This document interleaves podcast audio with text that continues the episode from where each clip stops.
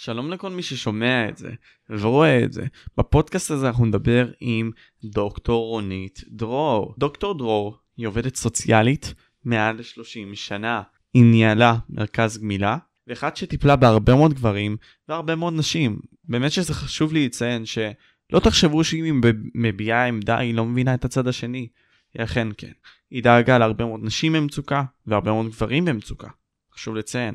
היא דוקטור לעבודה סוציאלית ופעילה חברתית בנושא שוויון מגדרי בתחומים של הגירושים, הורות, אמ, אלימות במשפחה ותסמונת הניכור ההורי. היא מייסדת ושותפה לשעבר של עמותת לצדכם למען גברים נפגעי אלימות. ניתן לסכם שהיא מומחית לאלימות בין בני זוג.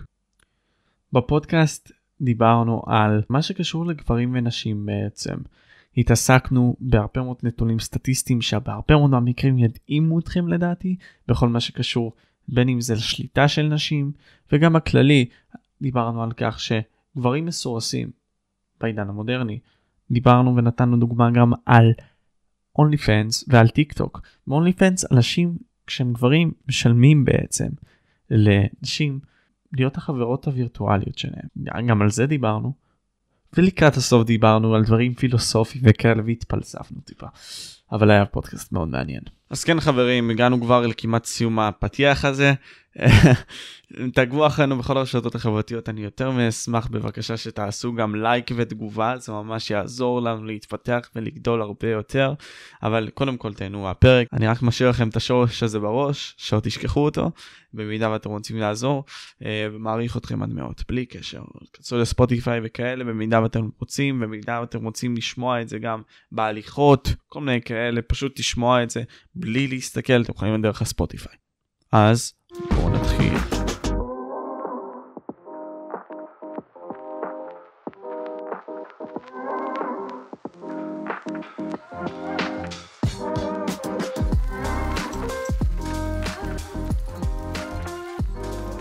אוקיי, okay, אז לשאלתנו הראשונה, את יודעת, אה, רונית, אה, בתור אחד שכן התעניין בעולם שלך, ולפני שאני ידעתי מה בעצם את עושה, חקרתי. אה, לצופים שלנו נשמח שתסבירי בעצם למה בחרת להתעסק בדבר הזה שנקרא עבודה סוציאלית, ומה זה אומר בעצם באמת להיות דוקטור לעבודה סוציאלית. וואו, אה, קודם כל, אה, אני לא יודעת, בגיל 21 כשיוצאים מהצבא ומחליטים על מקצוע לחיים, אני לא בטוחה שכולם יודעים איזה מקצוע הם רוצים ומה נכון להם. אני הייתי מורה חיילת בצבא, ומאחר שכל הזמן פמפמו לי להיות מורה, גיליתי דרך המורה חיילת שאני לא אוהבת להיות מורה. אה, לא אוהבת ללמד, אבל נורא אהבתי לשבת איתם ולשוחח עם החיילים ולדבר איתם ובאמת אה, לעשות איזשהי סוג של אה, קשר אחר שהוא לא הוראתי. וחשבתי שמה שנראה לי מתאים, לא כל כך הכרתי את המקצוע הזה, זה עבודה סוציאלית בגיל 21, ואני חושבת היום, אה, אחרי יותר משלושים שנה במקצוע הזה, אה, אה, אני בגיל 21 בחרתי את המקצוע המאוד מאוד נכון לי לחיים. אני ממש כל יום קמה בשמחה, כל השנים האלה קמתי בשמחה לכל תחום שבו עבדתי, ועבדתי במספר תחומים, בבריאות הנפש, אמרת התמכרויות, אלימות במשפחה, שכול ואובדן, באמת לא מעט נושאים שנגעתי בהם. וכן, ידעתי איכשהו, מתישהו אה, יחסית מוקדם שזה המקצוע שלי ולא הייתי צריכה לעשות איזושהי, אה, איזשהו שינוי מקצועי בתוך החיים האלה, אה, אבל תמיד החלפתי תחומים.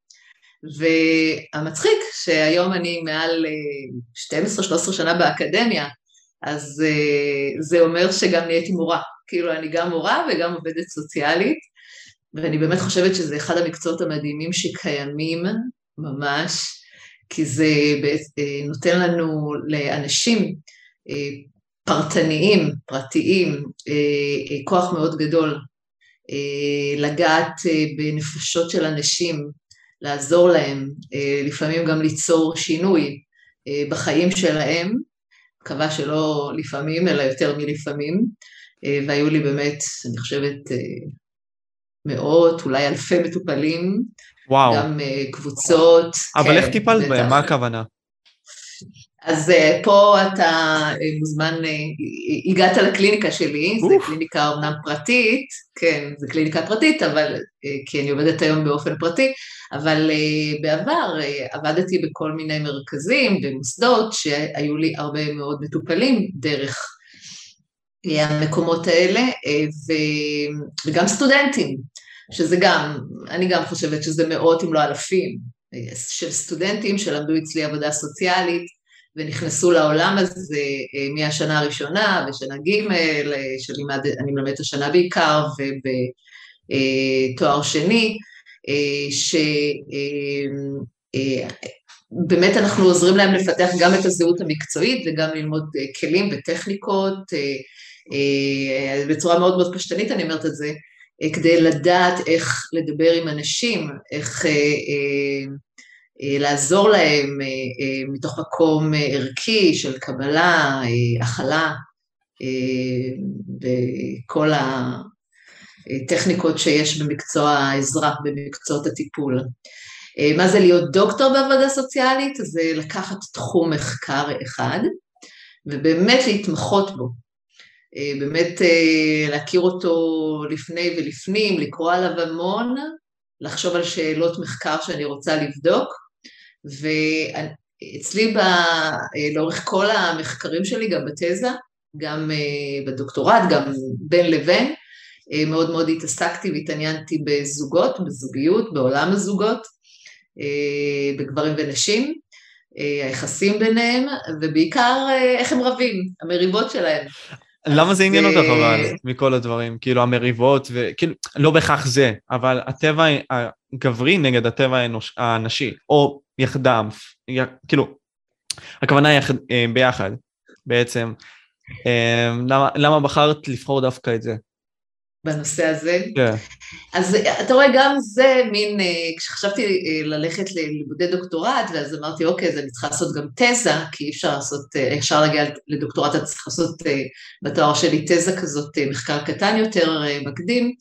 אה, אני לא באתי עם המחשבה שאני הולכת לחקור זוגות, ממש לא, אבל הגעתי לחוקר שדווקא כן עוסק בנושא הזה, ואיכשהו אה, אני זוכרת שאמרתי, אוקיי, אה, בא לי באמת, קודם כל לחקור דברים שאנשים לא חקרו. לא רציתי דברים שכבר כולם יודעים וכבר מפורסם, אז רציתי משהו חדש, ובאמת לא ממקום שהכרתי וידעתי, אני זוכרת שאמרתי לפרופסור איזיקוביץ', מה דעתך שאני אחקור נושא של נשים אלימות? והוא ממש לא התפלא, והוא אמר לי, שתדעי לך, אה, חקרו את זה לפנייך וזה נושא מוכר. אמרתי, מה מוכר? אני, אני המון שנים עובדת סוציאלית, בחיים שלי לא שמעתי על זה. מעולם לא לימדו אותי את התחום הזה שנשים יכולות להיות אלימות. אה, ואז אה, כשגיליתי והכרתי וקראתי וקראתי מחקרים, הבנתי שיש פה איזושהי תופעה שבכלל לא מדוברת.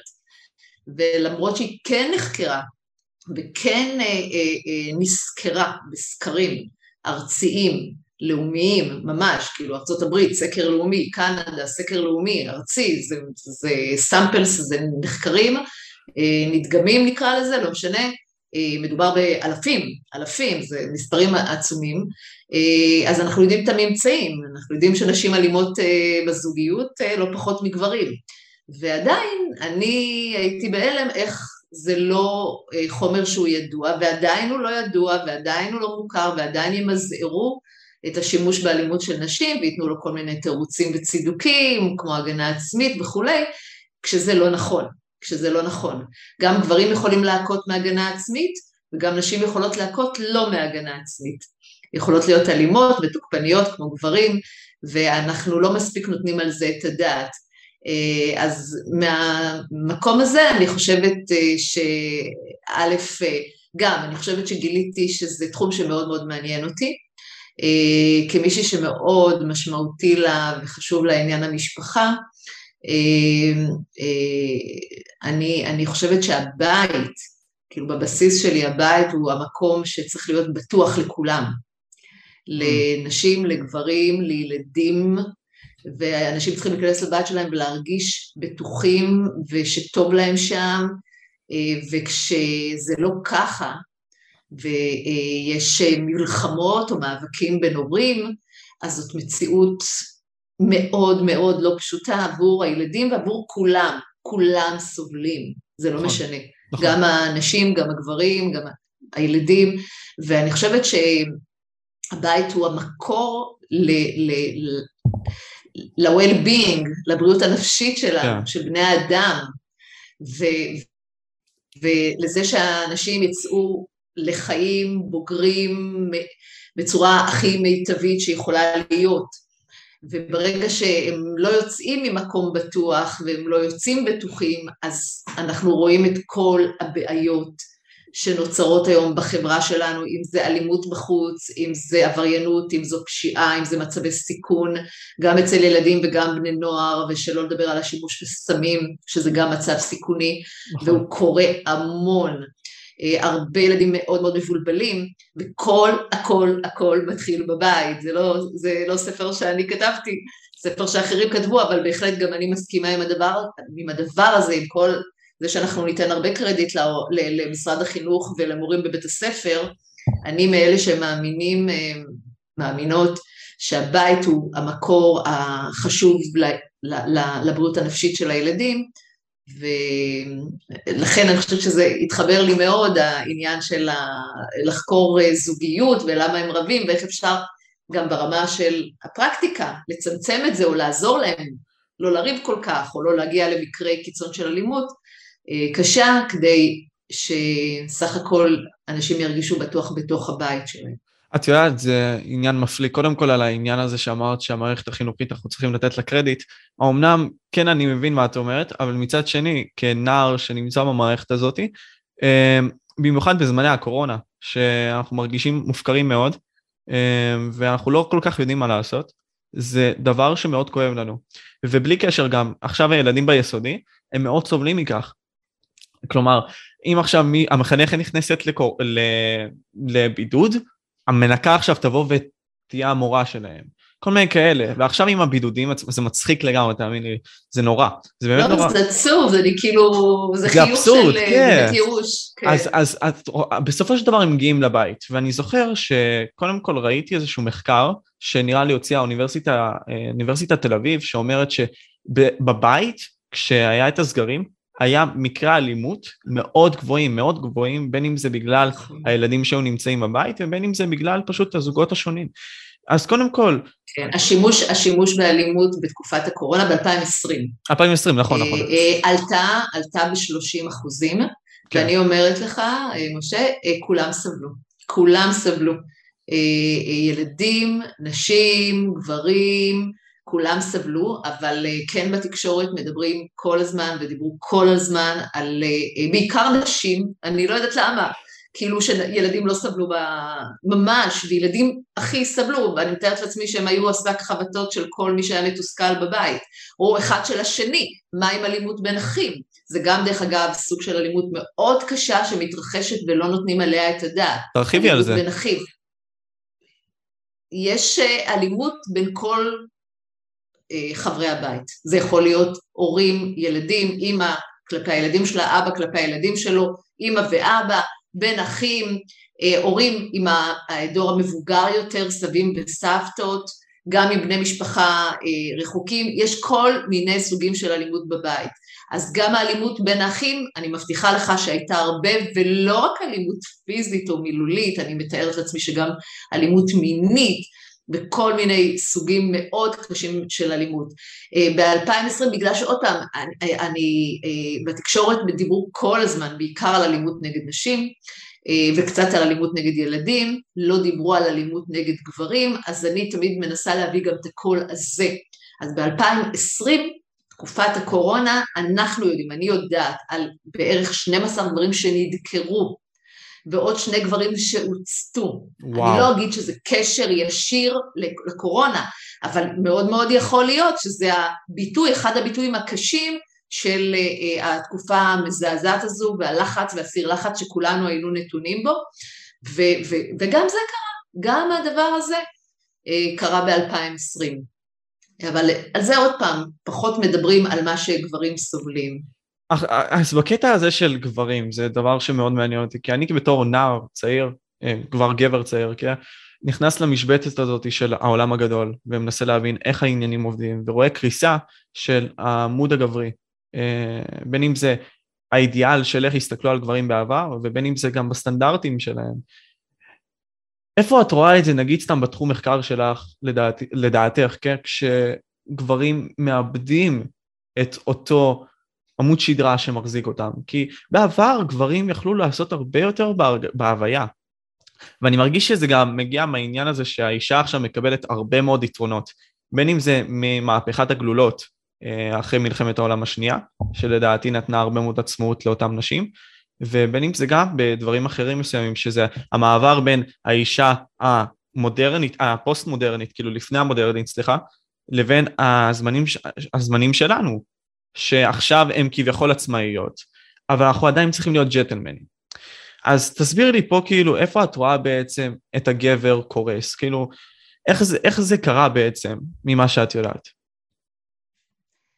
כן, טוב, קודם כל זאת שאלה ממש ממש רחבה, היא גם קצת מתחברת לדוקטורט שלי ולמחקר שלי, אבל אני אנסה לראות איך אני עושה סדר בכל הדבר הזה, כי גם דיברת על העבר ודיברת על היום, ודיברת על המהפכות שקרו בדרך.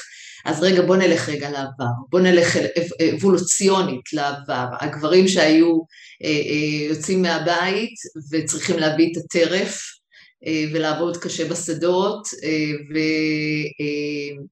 והיו בסיכון, היו בסיכון חיים מול האריה ומול, לא יודעת מה, הלוויתן, הסיכונים שבדרך, לא פשוט, זה לא משנה. היו, היו, היו סיכונים. בדרך, גם, גם, גם אם היו צריכים, לא יודעת, לדוג דגים, ולהביא הביתה אוכל. והאישה הייתה בבית עם הילדים. נכון, זה בתוך הבית, זה נראה אולי לא כזה אטרקציה, אה, אה, למרות שאני חושבת שיותר ויותר אנשים מתחילות לקלוט את הכיף שבדבר הזה, להיות בבית עם הילדים, בכיף, באושר, באמת ליהנות מהם. אה, אבל מישהו לימד אותנו שכנראה זה לא כזה אה, נחמד, ובחוץ, עם האתגרים וה, והתנינים והאריות, יותר כיף. שזה אה, לא ממש מדויק, אבל לא רק זה, הגברים היו אלה שהגנו על נשים, נלחמו את המלחמות, ואם היו הרוגים זה היו מן הסתם יותר גברים מאשר נשים, הם היו יותר פצועים, יותר פוסט-טראומטיים כבר אז. הם עבדו בקריאת פחם, הם בנו את הבתים, הם אה, כבש, כבשו את הכבישים, הם עשו, הם, הם עבדו אה, אה, פיזית מאוד קשה. אין לי מושג למה כל הזמן מדברים על כך שגברים היו בעבר פריבילגיים לעומת נשים. אין לי שמץ של מושג.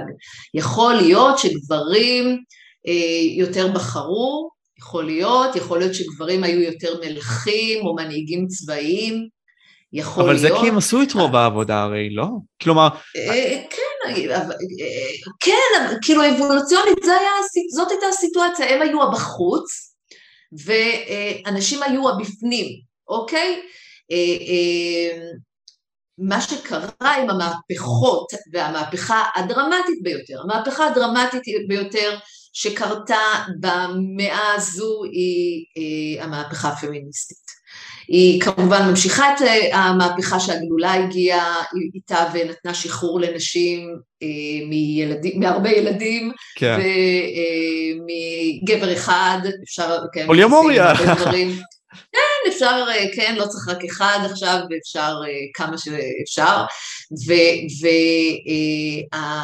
והמהפכה הפמיניסטית בעצם, ההמשך שלה הוא לא רק סוג של שחרור האישה, שאנשים יותר יצאו, דרך אגב, זה לא רק בזכות המהפכה הפמיניסטית שאנשים יצאו לעבודה, זה גם בגלל המלחמות, מלחמת העולם השנייה, הגברים הלכו להילחם בחזית, נשים היו צריכות לאייש את uh, המפעלים, הן היו חייבות לצאת לעבוד בחוץ, אז זה לא רק בזכות הפמיניזם, זה גם המציאות שקרתה, זה, זה מה שהתרחש, ואז נשים באמת יצאו יותר uh, uh, מהבית יותר ויותר, והתחילו לעבוד בכל מיני תחומים וללמוד וכולי, לאט לאט זה לא קרה בן לילה, נכון, זה מה שאני קוראת לזה תהליכים אה, אה, אה, סוציולוגיים, יש תהליכים שהם קורים, מתרחשים, לוקח, לוקח את הזמן, ואז ההמשך של המהפכה הפמיניסטית זה המהפכה בכל מה שנראה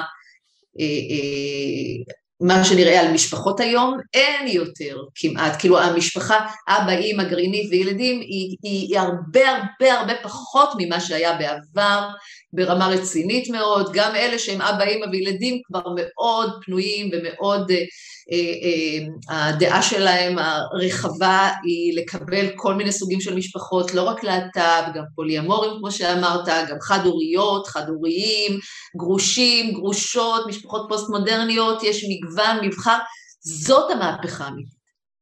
זה שהמשפחה המסורתית כבר כמעט ממש היא כזה אה, כמעט, היא הכי הרבה עדיין, כי כנראה זה עדיין אה, מתאים לרוב האנשים, לרוב הקהל, אה, אבל זה לגמרי הולך ומשתנה, ולדעתי זה הולך, ילך וישתנה עוד יותר, אלא אם כן יקרה פה, יקרה פה איזשהו משהו אחר. ומה שאני חושבת אולי בהמשך לשאלה שלך, הגברים שנניח אולי בחוויה שלהם אה, קיבלו מעמד אה, אה, מסוים לפני כמה עשורים, היום המעמד הוא כבר לא, ולא רק שהוא כבר לא קיים, יותר ויותר חוקים ויותר ויותר הקול הפמיניסטי, אני אקרא לזה גם הרדיקלי, כי הפמיניסטי שאף לשוויון, והפמיניזם הרדיקלי הוא כבר לא במקום של שוויון, הוא במקום של חוקים כן, הגל השלישי בעיקר, הוא בעיקר אה, אה, מכוון לחוקים שהם יהיו אנטי גבריים, ואנחנו רואים היום שיותר, באמת, ברמה חוקתית, לא ברמה של מה קורה בשטח, כי בשטח, נכון, גברים יותר נמצאים בעמדות מפתח, בדירקטוריון, בממשלה, הטענה שלי זה בגלל שגם זה תהליך סוציולוגי שיותר ויותר נשים תיכנסנה לזה כשהן תוותרנה על ילדים במשפחה ובית. זה מה שיקרה וזה יכול לקרות, ויש סיכוי שזה יקרה יותר ויותר אם אנחנו נמשיך בשיח הזה, אוקיי? של נשים מקופחות, ממומר, כאילו יותר זה, זה יקרה, או, או הפר, הפריבילגיה שיש לנשים, האפליה המתקנת, שבעיניי לא מתקנת שום דבר, שמאפשרת לנשים כניסה לכל מיני מוקדי כוח וכאלה, לא, היא לא עושה טוב, היא לא עושה טוב גם לנשים, גם נשים, אני רואה שהרבה נשים גם לא אוהבות את זה, אבל היא, זה מה שקורה, היום זה מה שמתרחש אה, אה, בשטח, ו, אה, וגברים נשארים מאחור.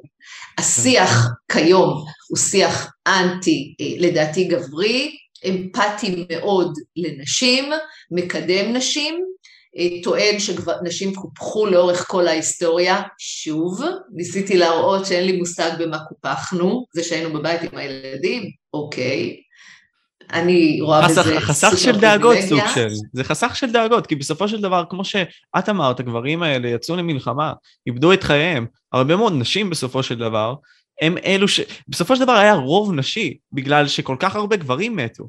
אז... אתה רוב... יודע שהילרי קלינטון, זה מה שהיא אמרה, הרבה נשים סבלו מזה שגברים הלכו למלחמה ומתו להם. אבל זה עוד... אבל לא היה מה לעשות הרי, כי בסופו של דבר, מי צריך לא, להגן על לא שמעת מה היא אמרה? לא, לא, לא דווקא לא שמעתי. לא הבנת מה... לא הבנת מה היא אמרה? לא. הרבה נשים סבלו מזה שגברים אה, אז הם באים ומאשימים את הגברים בגלל שהם יצאו למלחמה. אוי, אוקיי. נשים סבלו מזה שהם מתו. אתה, כאילו, אתה מבין את הדבר כן. הזה? כן.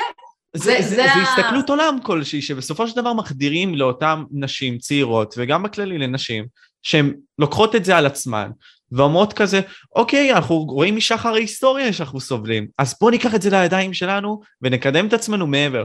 אני, את יודעת, לפני שאנחנו ניכנס לארגמן הסגול, לצבע הארגמן וכל מיני כאלה, לתנועות האלה וגם הכללי, מעניין אותי העניין הזה שאמרת לפוליומוריה, כי אני זוכר שגם שמעתי את זה, שמבחינה היסטורית זה היה טבעי, כביכול לעשות את זה פעם. זאת אומרת, הרבה מאוד גברים היו נושאים לא, הרבה מאוד נשים. רק מצד הגברים. רק מצד הגברים, כן. אז כן. פה עכשיו אנחנו נכנסים לעידן, שגם לשם נראה לי הצבעת, שהנשים והגברים נכנסים לפוליאמוריה. יותר נשים עכשיו, כי יש להם את הגלולות הללו שיכולות לתת להם כוח. אה, אנחנו רואים את זה גם באפליקציות מסוימות, שנשים הם מיעוט והרבה מאוד גברים עליהם. זאת אומרת, להם יש יותר מבחר מאשר לגברים. אז פה אני שואל את עצמי, איפה את רואה את העולם הזה, כאילו העולם שלנו הולך? האם את חושבת שהוא אכן יישאר במונוגמיה הזאתי, או שהוא ילך לפוליומוריה כלשהי, שהיא הולכת להיות כללית ונשלטת אולי גם על ידי נשים?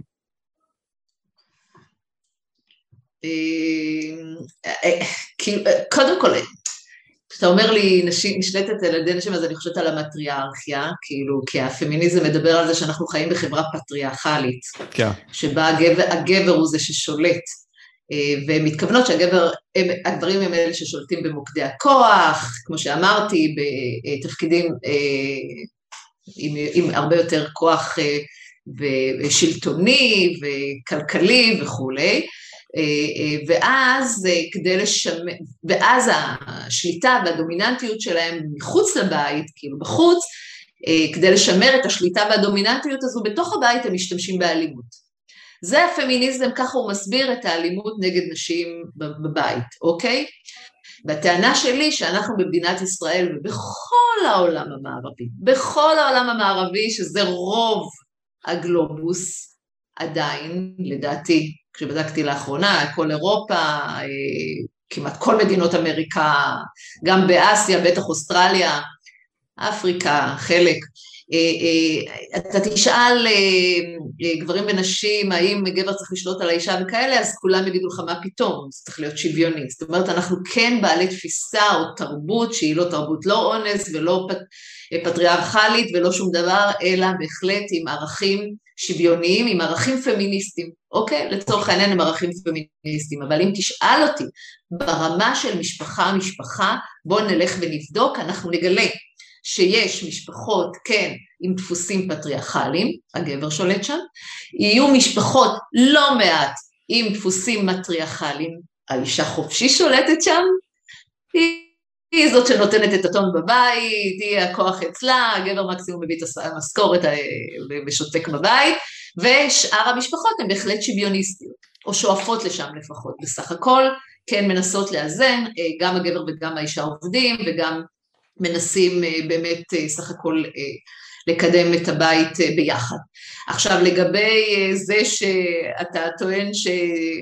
נשים הולכות להיות, מה, פוליאמוריות יותר וכאלה, אני מתקשה אה, לראות את הדבר הזה כחלק מהזהות הנשית.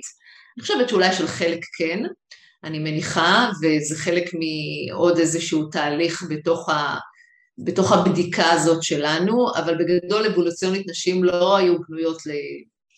אה, לאלף גברים, גם מבחינה רגשית, אבל אתה יודע מה, אני לא הולכת להגיד שזה סוג אה, מחקר שאני מתמחה בו, ונשים יכולות להפתיע אותי ולעשות את זה, אבל אה, אין, אין, אין ספק ש, שאני לא בטוחה שרוב הנשים ילכו לשם, אלא אם כן אנחנו נמשיך במה שקורה היום בין גברים ונשים, וזה הקיטוב והשיסוע וההפחדה המאוד מאוד גדולה של מה שמתרחש בין גברים ונשים שגור, שגורמת אה, לזה שגבר ואישה, אחד ואחת, לא ייצרו אה, דיאדה זוגית אינטימית. ואנשים יחפשו להפר את האינטימיות הזו, להפר את הזוגיות ולעשות כל מיני דברים הזויים ומוזרים, כמו הדבר הזה שסיפרת לי לפני שהתחלנו אה, לדבר כאן. אולי נקשר את זה לשיחה, נשאיר אתכם באמת. אה, כן, כן, תשאיר את זה במתח, כי אני העפת לי את המוח עם סיפורים עם הדבר הזה, אני בהלם, אה, אה, אבל זה יוצר באמת מרחק בין אה, הצורך הכי בסיסי של הרבה מאוד גברים והרבה מאוד נשים, אני חושבת שגם כבני נוער, אני מניחה שאתה יודע, כבן נוער, יש אחת שאתה דלוק עליה, אתה לא מסתכל על מיליון, אתה רואה אחת שהיא מוצאת חן בעיניך, ואותו דבר הפוך, כאילו, אה, יכול להיות שיש אחת שהרבה דלוקים עליה, אבל, אבל היא בסוף תרצה אחד. כן. זה בסוף מבחינתה, זה, זה, הרצון הזה להיטמע זה אחד על אחד. אבל באמת, מהמקום הזה של הפחד המאוד גדול, מהמקום הזה שהרבה אנשים רואים בתוך הבית שלהם מודלים של זוגיות לא פשוטות, מורכבות, עם הרבה מאוד, נקרא לזה קונפליקטים, אז יש, מתקיים איזשהו פחד פנימי, אני עכשיו כאילו לוקחת את זה לעולם הפנימי הדינמי של לפעמים מה אני נפגשת פה בקליניקה, כשבאים אליי אנשים שלא מוצאים זוגיות, ומדברים על זה שכמה קשה להיות בתוך זוגיות, איזה פחד זה להתחבר, לאהוב, לסמוך, להיות תלוי במישהו כי אולי הוא יפגע בי. להיות חשוף. בי. להיות חשוף, כן. ואז מחפשים כל מיני תחליפים, כן. בובה מסין. בובה מסין, השם ישמור. את מבינה, אז פה אני שואל את עצמי, כי העלית את הנקודה הזאת של השליטה בבית, בין אם זה השליטה הנשית או השליטה הגברית, או שליטה כביכול שוויונית. האם יש ביסוס מחקרי על איזה שיטה כביכול יותר טובה?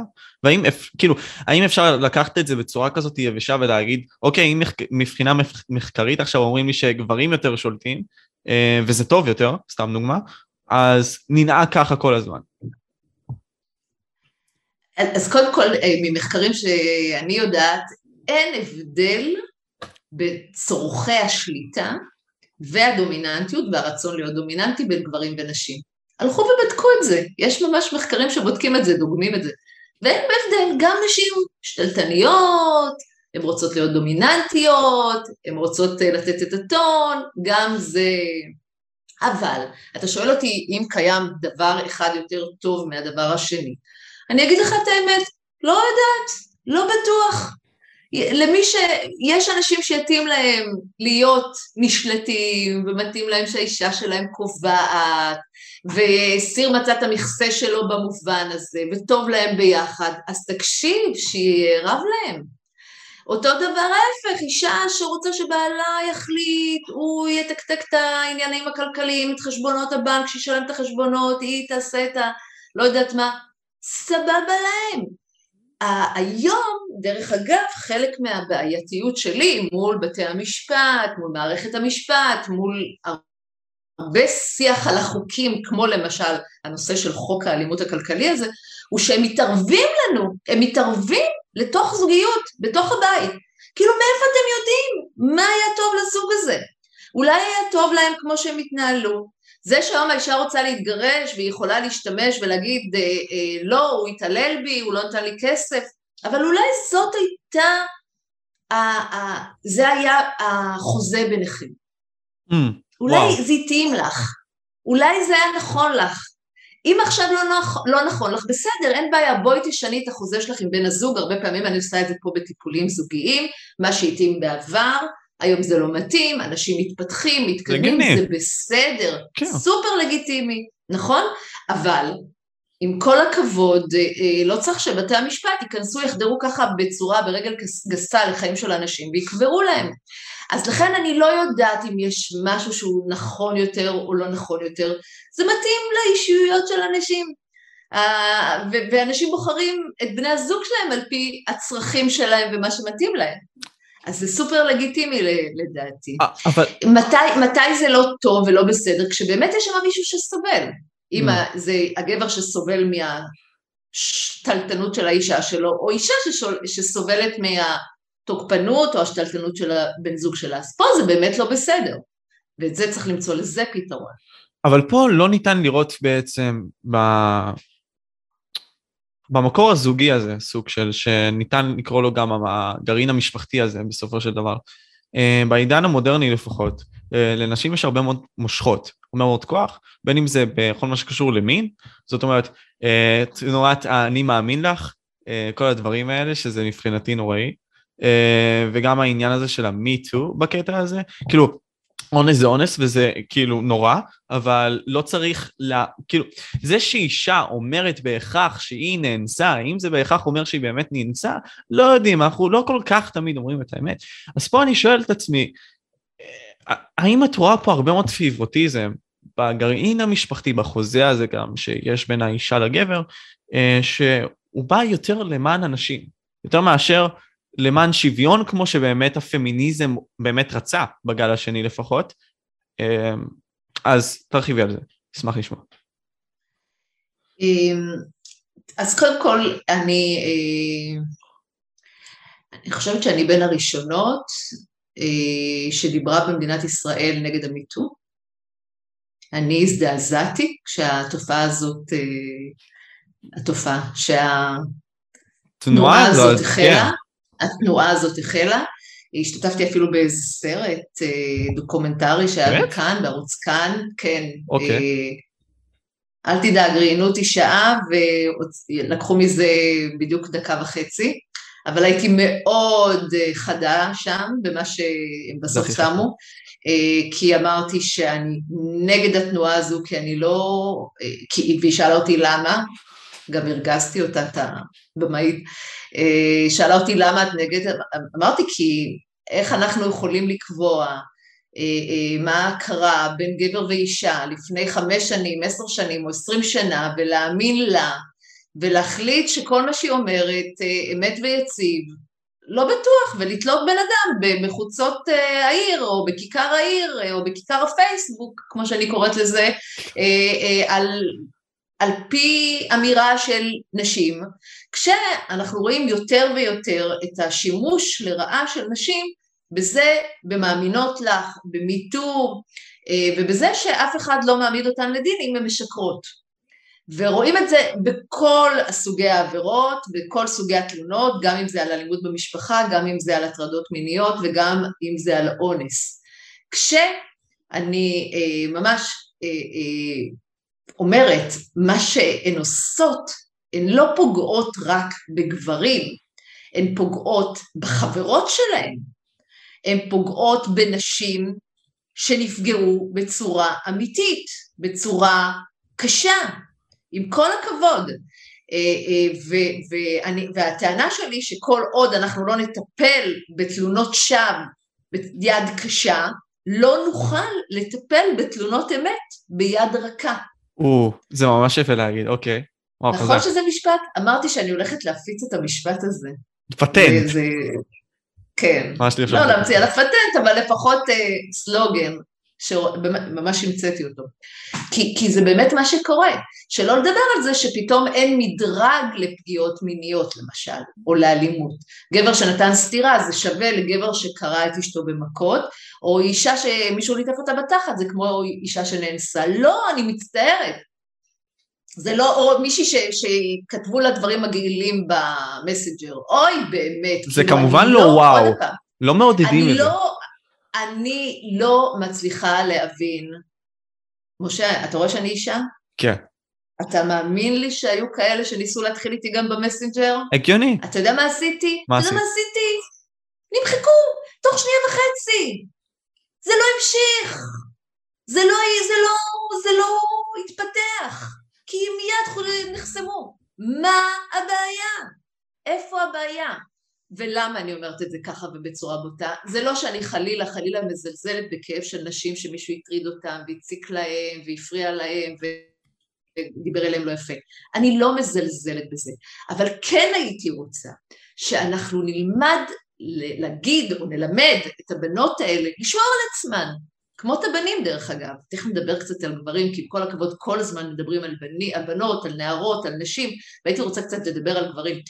אה, אה, אבל בגדול הייתי רוצה שנשים, שבנות, נערות, ייקחו אחריות על עצמן, שילמדו לשים גבול, שלא ילמדו להיכנס לעמדת הקורבן או המשותקת או המשתתקת, וידעו להגיד, לא מתאים לי, לא נעים לי השיח הזה, לא נעים לי ההתכתבות הזו, התמונה שהוא שלח האידיוט הזה, מיד חסימה. כן. ותאמין לי שזה נותן הרגשה של כוח, ולא מתעסקת עם זה, פשוט לא מתעסקת עם זה. אבל את רואה, פה אני רואה איזשהו משהו, לפחות אה, אצלנו בגילאים שלנו, וזה חשש שלי, כי אני אישית, אה, יש לי חברה, ואנחנו מנהלים מערכת יחסים טובה, ברוך השם, פחות, כאילו, אני מקווה שזה גם ימשיך ככה, כי אנחנו צעירים, כן, אז מה אפשר להגיד? אבל בכל מקרה, נגיד סתם, אם אנחנו ניקח... גם צעירים לא מסתדרים היום, זה יפה כן, שאתם... אה, זה, זה, זה עניין מסוים. את מבינה, נגיד סתם אם אני רוצה לשכב עם מישהי מבחינה מינית, והיא אומרת לי כן, אני מפחד. כי בסופו של דבר, מה יקרה? אונס? יכול מאוד להיות.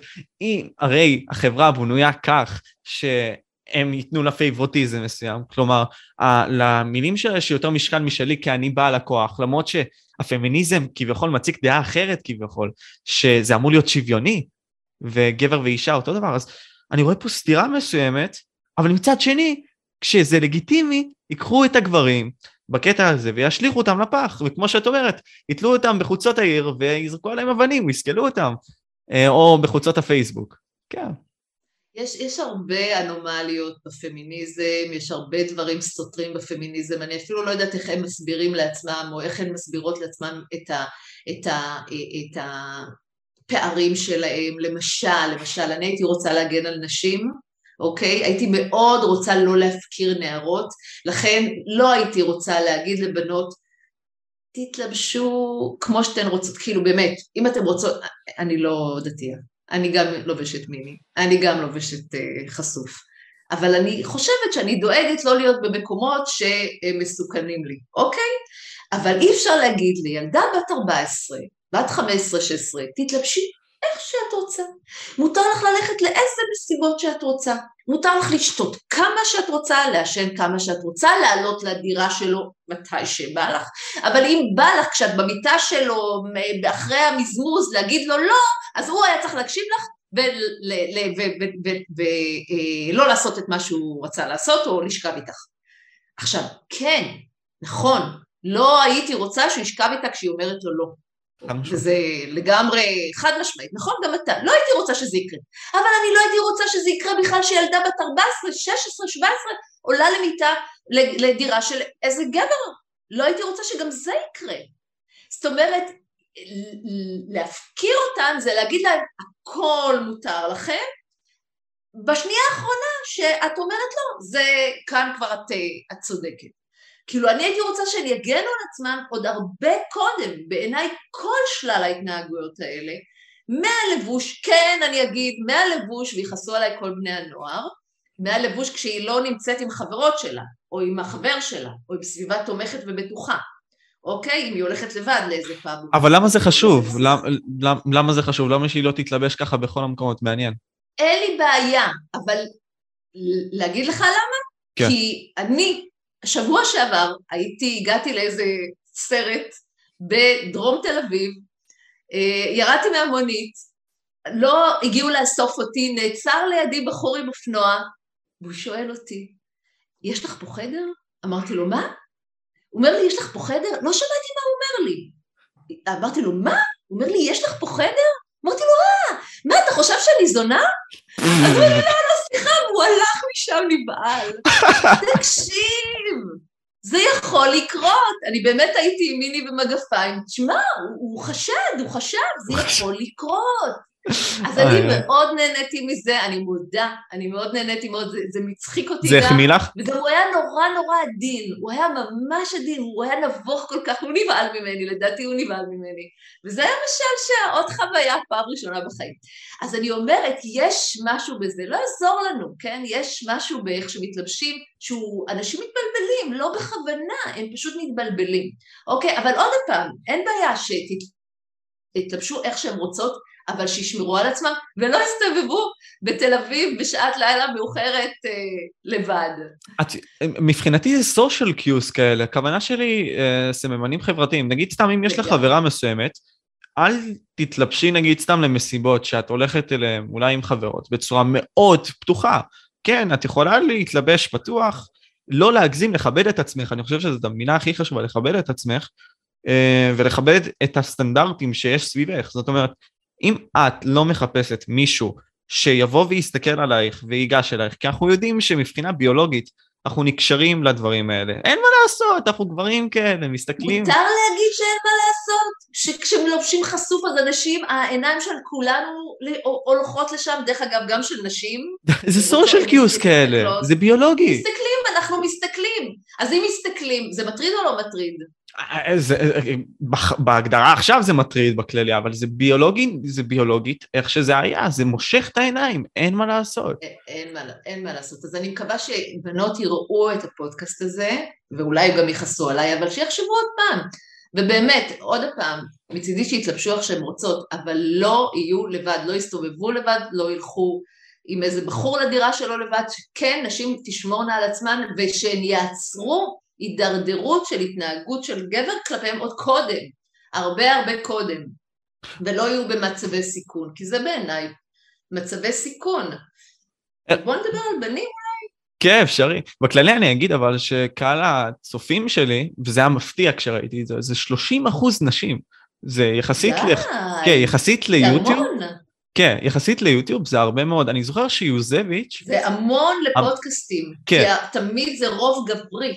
יוזביץ' אמר לי, דוקטור יוזביץ', אה, שדרך אגב עשיתי איתו פודקאסט, אמ, הוא אמר לי, תשמע משה, יש לי בערך 10 אחוז נשים, סך הכל. נכון. 10 אחוז. נכון, כל הזמן אני, התרא... אני התראיינתי אצלו פעמיים בפודקאסטים, והוא אמר לי שאולי אני אעלה לו את הנשים, אמרתי לו, לא בטוח. לא בטוח. גם, אני גם מדברת על גברים ועל זכויות גברים, אבל אני רוצה גם לדבר על נשים. כאילו, אני, אני כן רוצה... זה חשוב, חשוב להזכיר את זה. על נערים, על נערים, וגם קצת אני רוצה לדבר על... אוקיי, אז בוא, אה, בוא נתחיל מבחינת הגברים, כי אה, קודם כל אני רואה פה משהו שדי מסמל את החברה שלנו כיום, וזה אולי מתקשר לדברים שאת לא כל כך מכירה, ואחרי זה נקשר את זה לסביבה הגרעינית הזאת של משפחה, או בין אם זה קשור למערכת זוגיות. אז ככה, אה, מבחינת הז'אנר של הטיק טוק, וזה לפחות ממה שאני רואה, הרבה מאוד אנשים גם בגילאים של 40, 45, 50, וגם הצעירים כמובן, וגם המאוחרים, רואים הרבה מאוד נשים, גם צעירות, שהן לובשות חשוף, ובעצם רוקדות אל המצלמה, אה, שזה דבר אחד. אני חושב שזה כביכול, כמו המחשבים, כמו הטלפונים, מגדירים אצלנו משהו נוירוני במוח, להתקשר לדברים האלה. אני לא יודע מה, זה יכול להיות, זה יכול לקדם משהו בסגנון הזה. וגם יש מה שאמרתי לך לגבי ה-only fans, שאותם גברים גם מסתכלים על נשים ומשלמים כסף, בניגוד לפורנוגרפיה, שפורנוגרפיה זה חינם ברוב המקרים, משלמים כסף על מנת לראות את אותם נשים. אז אני שואל את עצמי כאן, האם יש כאן הידרדרות של המין הגברי בקטע הזה? כי זה דבר לא נכון לעשות, והמין הגברי כביכול נשבר בגלל הלחצים של אותם נשים. או שזה בכלל משהו אחר לדעתך. כי מבחינתי זה משהו שהורס כן את המערכת היחסים הזאת בין גבר לאישה, כי אני לא מחפש, נגיד סתם, מין אינטימי עם אישה, שהוא איטי, שהוא נעים, אלא אני מחפש מין אגרסיבי ומהר כמו שאני רואה בסדרות פורנו. אז איך זה מתבטא בכל מה שקשור אלייך, ואיך את מסתכלת על זה? תראה, קודם כל, אני באמת חושבת שיש קלקול. יש קלקול, קרה פה קלקול בין, במקום הדבר העדין הזה של גברים ונשים. אני בילדותי, אמא שלי הייתה רואה אותי קוראת מלא מלא ספרים, ותמיד הייתה אומרת לי, תקראי, תקראי, אל תעזרי לי, תקראי, תקראי, והיא לא הייתה יודעת שאני קוראת את הרומן הרומנטי. אה, אוקיי. כאילו הייתי קוראת באמת, מה שנקרא ספרים למשרתות, מלא מלא כאלה, קטנים כאלה, היה ספרונים כאלה, yeah. עם כן. מלא רומן רומנטי, שבסוף בסוף אה, אה, הם התחתנו והתאהבו, זה היה הסוף של אה, כל רומן אה, כזה. Live happily ever after כזה. כן, בדיוק, כמו אה, סינדרלה, רק ביותר ארוך, אה, משהו כזה. וזה לא היה, לא היה שם שום דבר מיני, לא היה שם, ובכלל אחר כך התפתחתי לרומנים אה, ההיסטוריים האלה, אר וכל זה, כן, כן, הייתי חולה על זה בציר. הייתי, הייתי קוראת מלא, מלא. אבל זה מה שהייתי קוראת, לא הייתי קוראת אנציקלופדיות. anyway, anyway, מה אני רוצה להגיד? שאני היום לא, אני לא רואה את הרומנים האלה יותר, ואני חושבת שמה ש... אה, אה, אה, כאילו החליף אותם, יכול מאוד להיות זה סדרות ו...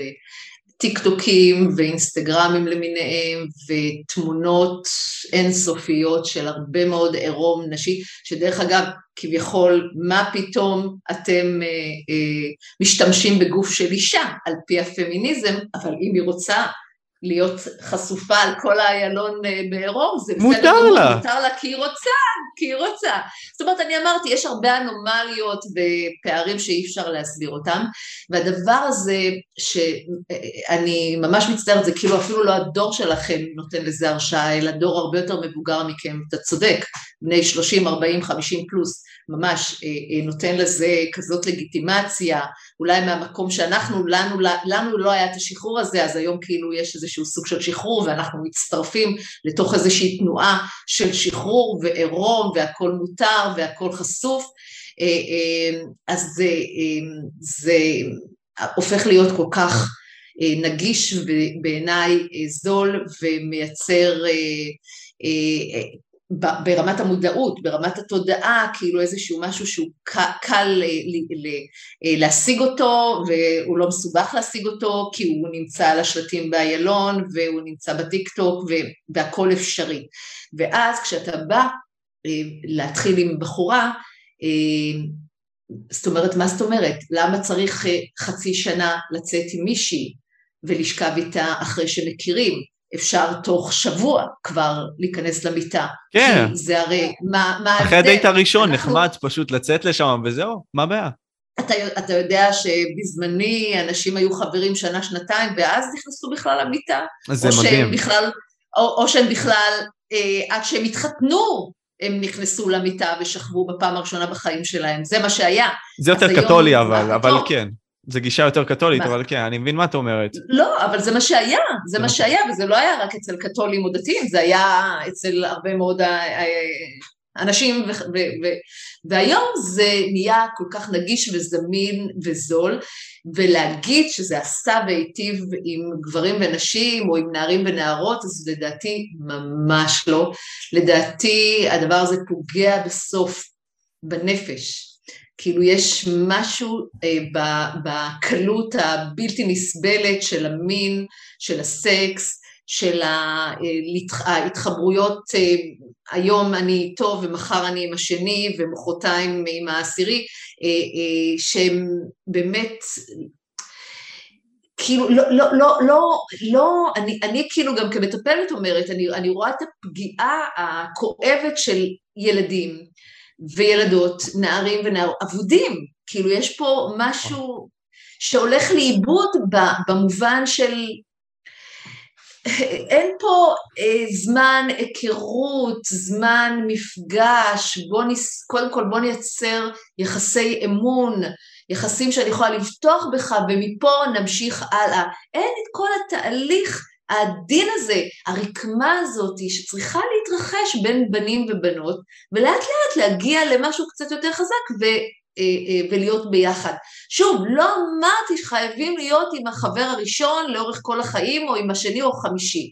זה בסדר שיהיו כמה מערכות יחסים עד שאתה מוצא את הנכון לך, זה בסדר, אבל עדיין הדבר הזה שהיום בנות או נערות צעירות נמצאות בטינדר ויכולות גבר ללילה, תשמע, זה יכול לפגוע, כי נכון. דרך אגב חלק מהגבר ללילה האלה הם אולי יהיו לא קשובים, לא רגישים, אה, לא אה, עדינים, יכולים לפגוע ולהעליב, ואני חושבת שעם כל הכבוד אה, לתלונות שווא האלה לפעמים, מאחר ששמעתי הרבה כאלה תלונות שווא של בחורה שיצאה עם מישהו, פעם, פעמיים, והוא עזב אותה כי היא לא התאימה לו, והלכה והתלוננה עליו שהוא אנס אותה, זה מקום של נקמה.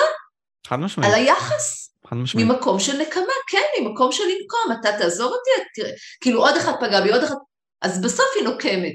אז, אז הדבר הזה הוא, הוא מאוד מאוד עצוב, ואני עוד פעם, השיח המתירני הזה לא חושבת עושה טוב, ומה אה, שקורה לבנים, שיש מהתחושות האלה של יגידו להם, אתם נגעתם בבחורה הזאת, אתם פגעתם בה, התלוננו עליהם, יאשימו אותם באונס, יש, נוצר פחד מאוד גדול מבנות. הבנות שכל היום, מהבוקר עד הלילה, בתקשורת, בתוכנית בוקר, בטלוויזיה, בוויינט, זה פגע וזה אנס וזה הטריד וזה זה וזה ככה, ונשים מקופחות ונשים קורבנות ונשים זה, נשים לבד מפתחות פחד, ואז אני מגיעה לכיתה אצלי, ואני שואלת את הבנים, אתם פוחדים מנשים? רובם אומרים כן, ואני שואלת את הסטודנטיות שלי, אתם פוחדות מגברים? ורובם אומרים כן, ואז כולם פוחדים מכולם. אבל מאיפה זה מגיע? בד... מה עשינו בדבר הזה? אבל אה, רונית, מאיפה זה מגיע הקטע הזה? כי אה, כן אני מבין שנגיד סתם במקומות עבודה, גבר לא יכול להסתכל על אישה, אחרת זה יהיה הטרדה מינית. Uh, בניגוד לכך גם... כן, כן, כן, זה מסוכן. אם אישה עכשיו, סתם דוגמה, תעבור ליד סמטה מסוימת, היא תיאנס, או שהיא מפחדת מאונס, אז היא לא תצא בכלל לסמטה, וככה היא פשוט תפתור לעצמה את הבעיה הזאת, כי כל הגברים אנסים. רק אנחנו צריכים לזכור, רק אנחנו צריכים לזכור, משה, שמדינת ישראל עבור נשים היא אחד המקומות הבטוחים בעולם. נכון, אני מסכים. אונס בסמטה לנשים במדינת ישראל הוא נדיר. זה לא שזה לא קורה, בהחלט יכול לקרות, okay. אוקיי. אבל די נדיר, זה אירועים נדירים. אז איך זה, זה מתבטא? זה לא משהו ששומע... מה? אז רגע, איך זה מתבטא בישראל? את אמרת עכשיו, וזה משהו שכן מדהים אותי, כי אה, כן אני מבין שישראל היא מדינה מערבית, שכן פועלת על פי הערכים המערביים שעכשיו נחשבים, אבל איך זה מתבטא העניין הזה שלנשים, כפי שאמרת, זה המקום הבטוח ביותר. איך זה מתבטא? כאילו מבחינת מה? יש הסכמים מסוימים? כל, כל מיני כאלה? לא, לא, לא, לא, לא. הלמ"ס בודק. אה, הלשכה המרכזית לסטטיסטיקה בודקת את התחושת ביטחון. היא שואלת המון המון שאלות לאורך השנים, כל פעם הם עושים אה, מבדק אחר, ואנחנו יודעים שאנחנו באמת נמצאים במקום אחד הטובים בעולם, נדמה לי במקום החמישי בעולם. וואו. מבחינת הביטחון, וואו. כן, מבחינת ביטחון של נשים. נשים, תשמע, נשים פה לא מסתובבות ומכים אותן ונאנסות ברחובות. בוא, גברים כן. וואו, כאילו, מה אה, הכוונה? גברים נפגעים מאלימות גם, ש... גם של גברים, כן, כאילו הרוב של גברים, ברור שגברים כן. הם האלימים. מחוץ לבית גברים הם אלימים הרבה הרבה הרבה יותר מנשים. בתוך הבית, אני אמרתי, זה די סימטרי, נשים אלימות לא פחות מגברים, אוקיי? אז מחוץ לבית יש פה בשנה איזה 130 גברים שנרצחים. אה, נשים זה משהו בסביבות העשר, מחוץ לבית, מכל מיני סיבות, אוקיי? אה, אה, נאנסות גם, זה קורה, בהחלט שקורה, במיוחד באזורים אה, בעייתיים, כמו דרום תל אביב, אבל אתה, זה מקרה, מקרים נדירים. מה שיש הרבה תלונות זה כמובן על הטרדות ופגיעות מיניות של כל מיני בעלי כוח וכאלה שבאים ובאמת, מישהו, כאילו לצערי, ובאמת חבל, מספרים את זה אחרי שנים, כאילו חבל שלא מספרים את זה כולם בזמן אמת. אה, אבל אתה רואה לפחות החמישה-שישה סיפורים האחרונים של הסופר החרדי, ועכשיו חדר... כן. שדרן חרדי, והסוכן דוגמניות הזה, ובאמת היו כמה סיפורים לאחרונה, כולם זה אחרי שנים, אחרי תקופה, לא בזמן אמת. הן אה, מתלוננות, מתלוננות שזה יכול להיות, שזה דברים שיכולים לקרות וזה באמת עצוב, אבל הדבר הזה שבאמת אה, אה, אה, כאילו חשוף לתקשורת, יותר ויותר אני מקווה יגרום לזה שאנשים בזמן אמת יתלוננו וגם שזה ירד, כן, שהתופעות האלה של פגיעות מיניות והטרדות מיניות ירדו. עכשיו לדעתי זה יורד ולדעתי אה, סף התלונות אה, על אה, פגיעות מיניות הוא כבר פחות, אז, אז על הטרדות מיניות כן, אבל על הטרדות מיניות שהוא כתב לה בוואטסאפ, mm. כן, לא מזמן, ראיתי אירוע שלם, על, הוא כתב לי בוואטסאפ בזה דברים, כשבאמת הפתרון היה לחסום פשוט, אותו תוך שנייה. כן, בדיוק. לחסום אותו תוך שנייה. עכשיו, הפחד הזה, הפחד הזה שכאילו דיברנו עליו קודם, שקורה בין בנים לבנות, אה, אה, אה, אתה סיפרת לי על ה-only fans. only fans, כן, only fans. שזה, שזה אחד הדברים ההזויים, אני לא יודעת אם האנשים שמקשיבים לזה מכירים את הסיפור. אני, אני בקטנה אסביר על זה, כן, זה מין סוג של רשת אז... חברתית כזאת שפשוט, אה, אתה יכול לשלם כסף על מנת פשוט לקבל מוצר מסוים מיוצר תוכן כלשהו. עכשיו, זה לא כמו יוטיוב, שאתה בא ומקבל כל מיני מדבקות, אולי חבר מועדון כזה נחמד, אה, פוטנציאלית. לא, אם נגיד אני רוצה עכשיו להירשם, סתם דוגמה, לקרדי בי, אני, יכול להיות שאת מכירה אותה, אה, סוג של זמרת כזאת, כלל עולמית, אה, ופשוט אנשים יכולים לשלם לה 50 דולר, ויכולים לראות סרטון שלה פשוט עושה טוורק, ויכול להיות שהיא תדבר איתם גם, ותשלח להם הודעה נעימה כזאת, good morning or something, כאילו, זה, בדברים האלה. ופה אנשים פשוט נכנעים ליצרים שלהם, כמובן שיש את עידן הפורנו, שגם לא עוזר, אבל זה אתה משלם על כך שפשוט יבואו וידברו איתך. שזה עצוב. אישה שאישה, בוא תגיד, שאישה תבוא ותדבר איתך ברמה האישית האינטימית דרך המסך הזה, כן. ואתה תשלם לה לחודש 50 דולר, 100 דולר, ולפי התשלום שלה, שלך היא תיתן לך אה, אה, תמונות שלה, תשלח לך תמונות שלה בעירום. היא תשלח לך הודעת good לא morning כזה. או תשלח לך good morning, כאילו מנהל איתה יחסים וירטואליים עם מישהי מוכרת, כן. והיא מנהלת עם עוד איזה מיליון איש, ואתה דיברת איתי על איזה 85 מיליון איש ברחבי העולם בהולי פנט הזה, ו... אה, אה, שלוש מיליארד אה, דולר שנמצא שם כסכומי עתק כאלה, ובכללי גם ליוצרים היותר שווים, היותר בטופ, נגיד סתם בלק צ'יינה, ממה שאומרים היא מקבלת 20 מיליון דולר, וזה אני יכול, אני חושב שזה חודשי, אני רוצה להגיד שזה שנתי, אני רוצה להגיד שזה שנתי, בסדר? אני לא רוצה לזרוק את המספר הזה באוויר, אתם תקבלו עדכון פה, אה, כפי שאתם רואים עכשיו לפה למעלה, אה, לגבי זה אם זה שנתי או לא, אבל אני רוצה להגיד שזה שנתי, לא חודשי. אבל מה שזה אומר, זה אומר שאנשים כבר נואשו מלקיים מערכת יחסים נורמלית של פנים אל פנים, ומחפשים מערכות יחסים וירטואליות, כמו להזמין איזה בובה מסין ולהיות איתה ולחיות איתה ואולי לקיים איתה יחסים.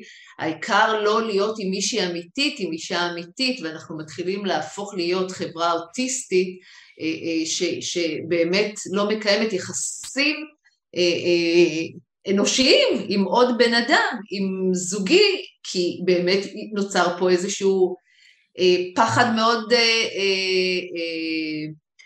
גדול, יש גם את התנועה הזאת של הגברים, המקטאו של Men goes to the way, KMGTOW, Men כן, go their own way.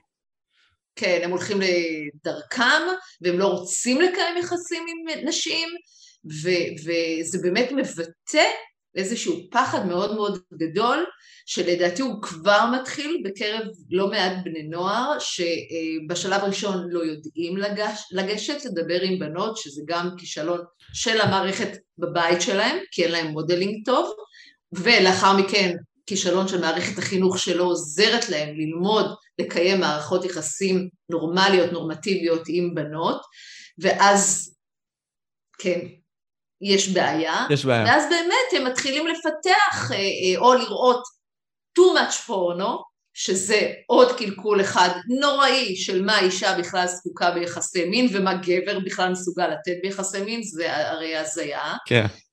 ונוצר בלגן שלם, אז גם הזהות הגברית של נערים נפגעת מהמקום הזה שהם לא יודעים לקיים, להיות גבר, להיות uh, uh, כזה שמחזיק uh, קשר, זוגיות, שיודע להתחיל, שיודע להוביל, שיודע להוליך, שיודע להיות מחזר אולי, מאהב, כמו של פעם. אבל מה זה אומר להיות ומש... גברי באמת בקטע הזה? כאילו, מה זה, אז, אוקיי, אז אני, אם אנחנו נציג אידיאל מסוים. תכף על גברי, תכף, כן, נדבר על גבריות ונשיות, אבל לצורך העניין, גם נשים שרואות את הבנים האלה לא בדיוק יודעות מה הן אמורות להיות עכשיו. כאילו הן אמורות להיות אלה שמתחילות, הן אמורות להיות אלה שמובילות, הן אלה שצריכות ליזום, או אלה שצריכות להיות מאחור ולחכות שיתחילו איתם ויזמו איתם. הבלבול הזה, השבר הזה בעיניי שמתרחש היום, בעיקר לגילאים שלכם, אני לא מקנאה בכם, עזוב, כל הזמן היה קשה להיות בני נוער, כל הזמן. כל ה... גם בזמני, היה קשה, היינו מבולבלים, היינו, אה, לא ידענו, חיפשנו את המשמעות שלנו, מה יהיה איתנו, מה לא יהיה איתנו, המקום הזה בין להיות ילד לבין עולם המבוגרים, הוא כן. קשה, הוא קשוח. אז תמיד היה קשה. היום, עם כל המסרים, עם כל הסתירות במסרים, עם כל ההפחדות, השסעים, קשה מאוד להיות נערים, ולדעתי קשה מאוד להיות נערות. זה השבר, המשבר הזהותי הזה של אה, מה התפקידי, מה התפקיד המינן שלי, מה, מה הזהות הגברית שלי ומה הזהות הנשית שלי, הוא נורא נורא נורא מבולבל אצל כולכם, אצל כולם, זה מאוד מאוד עצוב וזה בכלל לא פשוט, אז כשאתה לא יודע מי אתה, איך אתה תציג את עצמך לבת הזוג שלך, או איך הבנות יציגו את עצמם לבן הזוג שלהם. ואז הקונפליקטים מאוד גוברים, כאילו באמת, אה, ולא מצליחים, לא מצליחים להיות בזוגיות וחברים, ואז אתה רואה המון בנים ובנות שנשארים לבד עד גילאים מאוד מאוחרים.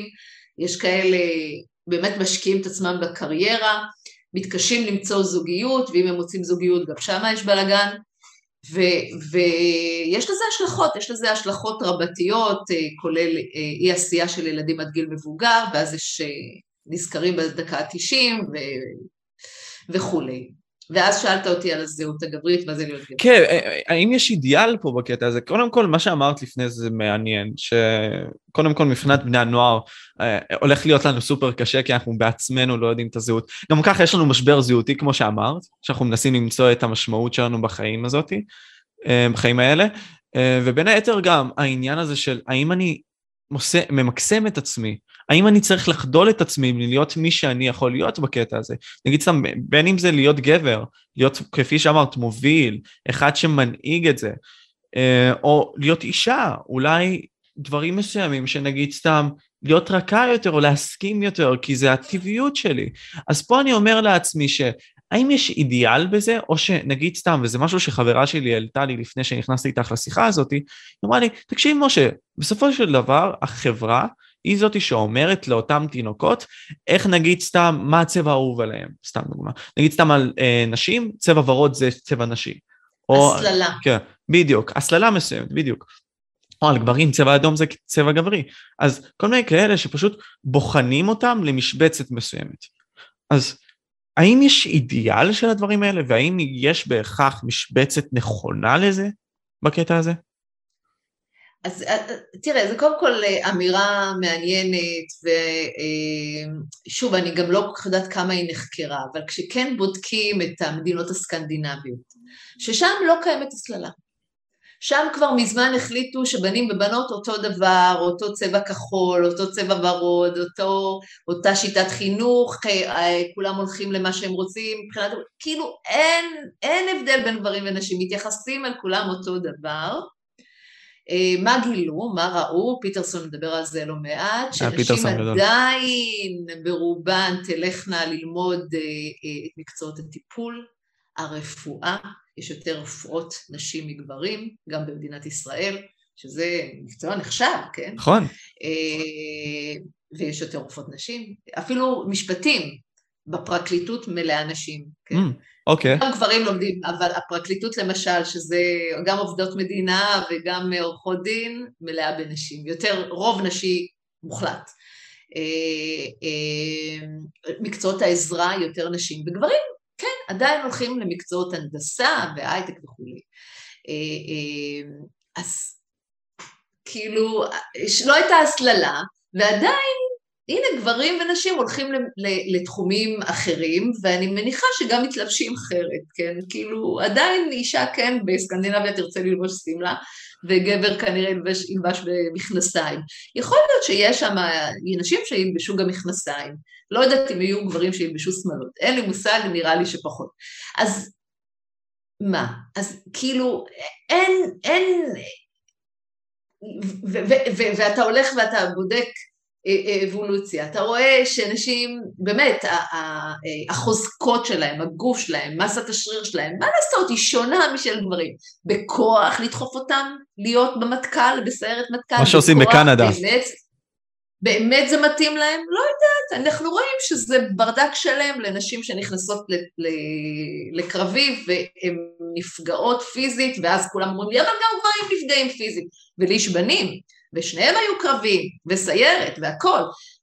נכון שאני לא רוצה שהבנים שלי ייפגעו יותר משל בנות של מישהו אחר, ברור שאני לא רוצה, אבל מה לעשות שבסוף בסוף האישה הזאת שצריכה ללדת, היא צריכה לשאת עוד תינוק בגוף שלה, ולא בנים, אז למה להרוס לה את הגב, או למה לגרום לה לדלקות כרוניות בש... בשתן, כאילו, אה, בגלל שהיא, מה, בגלל שאנחנו חייבים עכשיו להילחם על החיים שלנו? אם זה היה בקום המדינה, אז אני מבינה, אז נשים היו חייבות להילחם כמו גברים, אבל היום, כאילו, אני, עוד פעם, אני, אני, אני מבינה את הרצון של נשים, אני מכבדת אותו, הן מדהימות שהן רוצות לשרת ולעשות דברים משמעותיים. לא בטוח שכדאי להן, לא בטוח שכדאי להן, אוקיי? ולא בטוח שהן אה, אה, אה, מסוגלות פיזית לדבר הזה. וזה שנחליט שאנחנו בכוח, בכוח מטשטשים את ההבדלים המגדריים בין גברים ונשים, את ההבדלים האבולוציוניים בין גברים ונשים, ונחליט שנשים הן שוות לגברים בהכל, וגברים הם שווים לנשים בהכל. אני טוענת שזאת בדיחה, שזה טמטום גם, כי למה ולמה? כאילו אני שואלת את עצמי, למה אנחנו צריכים להיות אותו דבר? כן. למה אני צריכה להיות גבר? למה גבר צריך להיות אישה? מה רע שאני אשאר אישה וגברים יישארו גברים? וכן יהיו תפקידים מגדריים שהם עושים את העניין, שהם גורמים לתשוקה להיות יותר גבוהה, שהם יוצרים את הסקרנות המינית, שהם גורמים לדבר העדין הזה שקורה בין גברים ונשים. אה, אה, אז אני, סליחה, נגד כל מה שהפמיניזם מביא ברמת טשטוש המינים וטשטוש הזהות המינית. אני נגד, אין לי שום רגשי נחיתות עם זה שאני אישה, אני גאה בזה שאני אישה, כיף לי שאני אישה, והייתי רוצה שגם גברים ירגישו את זה, שכיף להם שהם גברים, שכיף להם שהם יוזמים, שכיף להם שאולי הם מובילים, לפחות בהתחלה, והם אלה שפותחים את הדלת של המכונית, והם אלה שמזמינים לפחות בדייט הראשון, לפחות בדייט הראשון. בדייט השני, השלישי, לא יודעת, תתחלקו. אבל למה לא?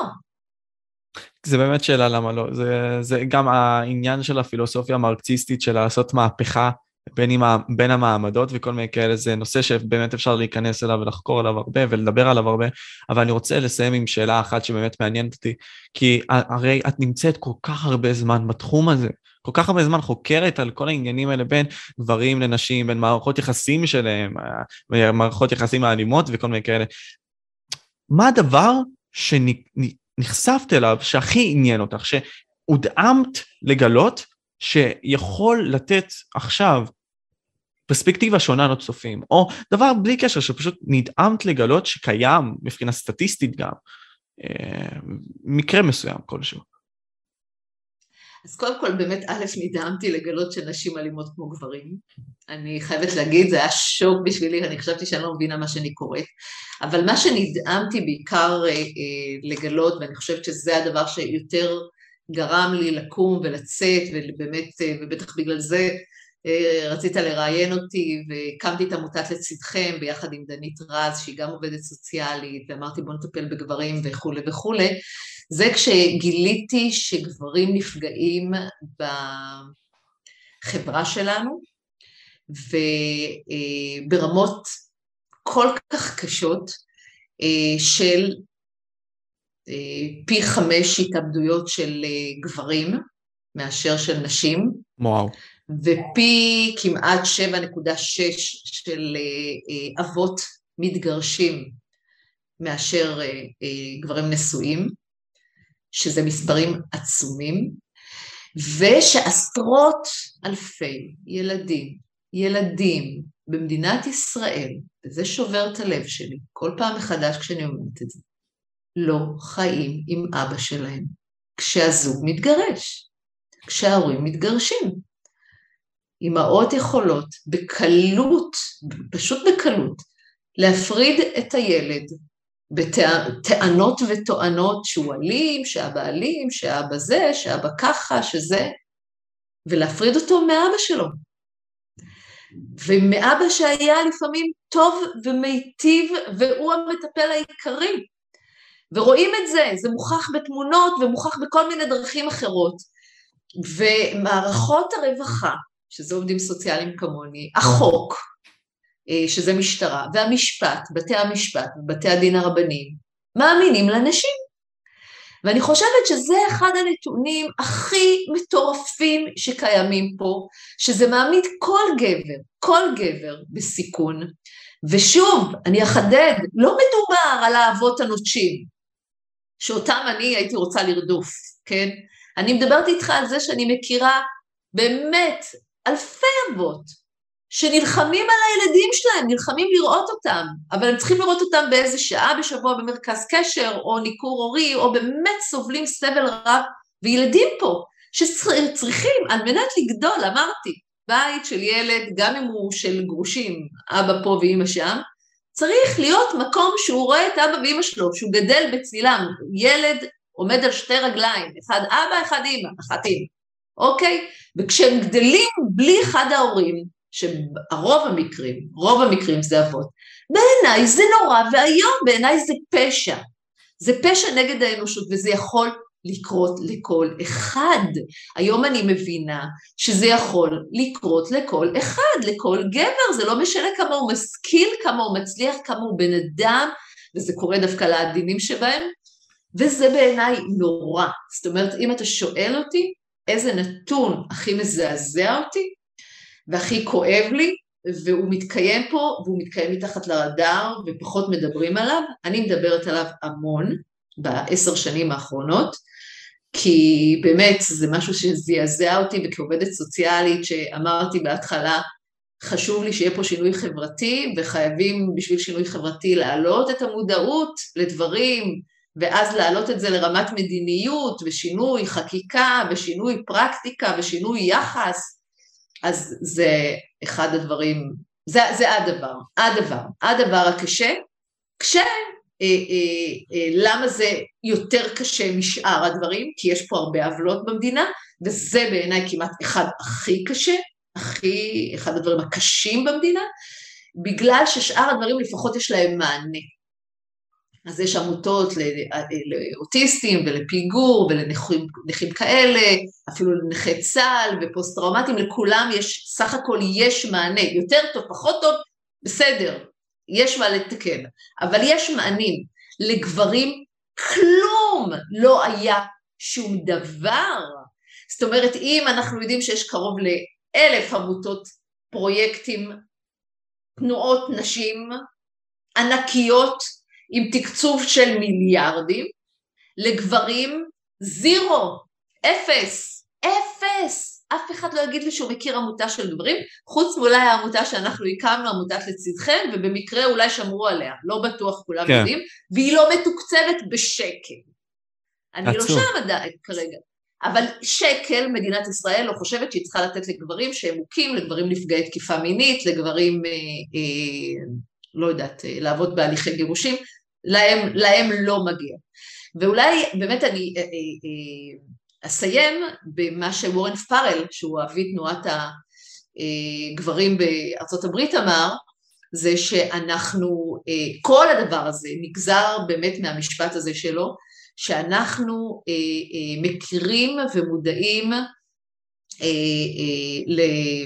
לצד האפל של הגברים ולצד המואר של הנשים, אנחנו לא כל כך מודעים ומכירים את הצד האפל של הנשים ואת הצד המואר של הגברים. וואו. ואני חושבת שזה דבר כל כך עצוב, כל כך עצוב, כי יש לנו הרבה מה להגיד תודה למגזר, למגזר, למגדר הגברי. כן. אה, באמת, בואו נסתכל כמעט על הכל, גברים המציאו. אנחנו עשינו הרבה דברים מדהימים, ואנחנו גידלנו אתכם, ובזכותנו אתם קיימים. עובדתי. גם בזכותם שלכם, אבל, אבל גברים, את רוב ההמצאות המדהימות בעולם הזה, כל הדבר המדהים שהעולם הזה הגיע, זה הגיע בזכות גברים, הרסו גם, נלחמו, רצחו, גם עשו דברים רעים. זה חלק מהתהליך. היטלר, סטלין, הכל בסדר, היו גם נוראים ואיומים, אבל גם הרבה מואר, ואנחנו חי... לא יכולים להתעלם מזה. וברגע שנתחיל לראות גברים ונשים בצורה גם טובה וגם רעה, על הטוב ועל הרע שיש בכולנו, ונתחיל להתייחס בצורה באמת שוויונית ואמפתית לכולם, גם למצוקות של גברים, גם למצוקות של נערים. אה, דרך אגב, זה עוד משהו שמישהו אמר לי, מהרגע, גם לילדים אנחנו מאוד אמפתיים, אבל מהרגע שהקול של הגברים משתנה ונהיה כזה גברי כזה, כן. כבר אנחנו מתחילים להתבאס עליכם, כחברה. כבר אתם לא מוצאים חן בעינינו. וואו. כאילו יש משהו, כן, מישהו פעם אמר לי את זה, כשהכל, כי, כי באמת אין כל כך מענה לנערים, יש מענים לנערים בסיכון וכל מיני פנימיות כאלה של להכניס אתכם לשם, אבל לא נמצא, יש מועדוניות לנערות, יש כל מיני כאלה פרויקטים לנערות, למה אין כזה לנערים? שאלה טובה. למה? הדאבל סטנדרט, מה שנקרא. יש סטנדרט. הדאבל סטנדרט מתחיל מגיל הנוער. הוא מתחיל מגיל הנוער, אנחנו מתחילים להפקיר אתכם מגיל הנוער. הקרייסס שמתרחש פה לגברים הוא מתחיל מגיל הנוער. וזה בעיניי נורא, כי לכולנו יש בנים ואחים, חברים טובים, והלוואי שיהיה מי שיתעורר ויעזור במאבק הזה, אבל בינתיים אין הרבה. למ... אני לא הולכת uh, להיות אשת בשורות ולהגיד שיש הרבה שמשמיעים את הקול הזה, כי באמת אין הרבה, ומה שקורה זה שיש תת הישגיות אצל הרבה בנים לעומת בנות, לאקדמיה מתקבלות היום הרבה יותר בנות מאשר בנים, גם במדינת ישראל, בטח בארצות הברית, וזה יקרה כאן יותר ויותר. בנים יותר נכשלים, בנים יותר עבריינים, אמרתי בנים יותר הומלסים, יותר נכנסים... לכלא גם. לכלא, הרבה יותר בנים, ובטח עובדים בעבודות שחורות ופועלים הרבה יותר מבנות. וכן, ובסוף אנחנו האקדמאיות, הדוקטוריות, אנחנו נתחתן עם נהגי משאיות.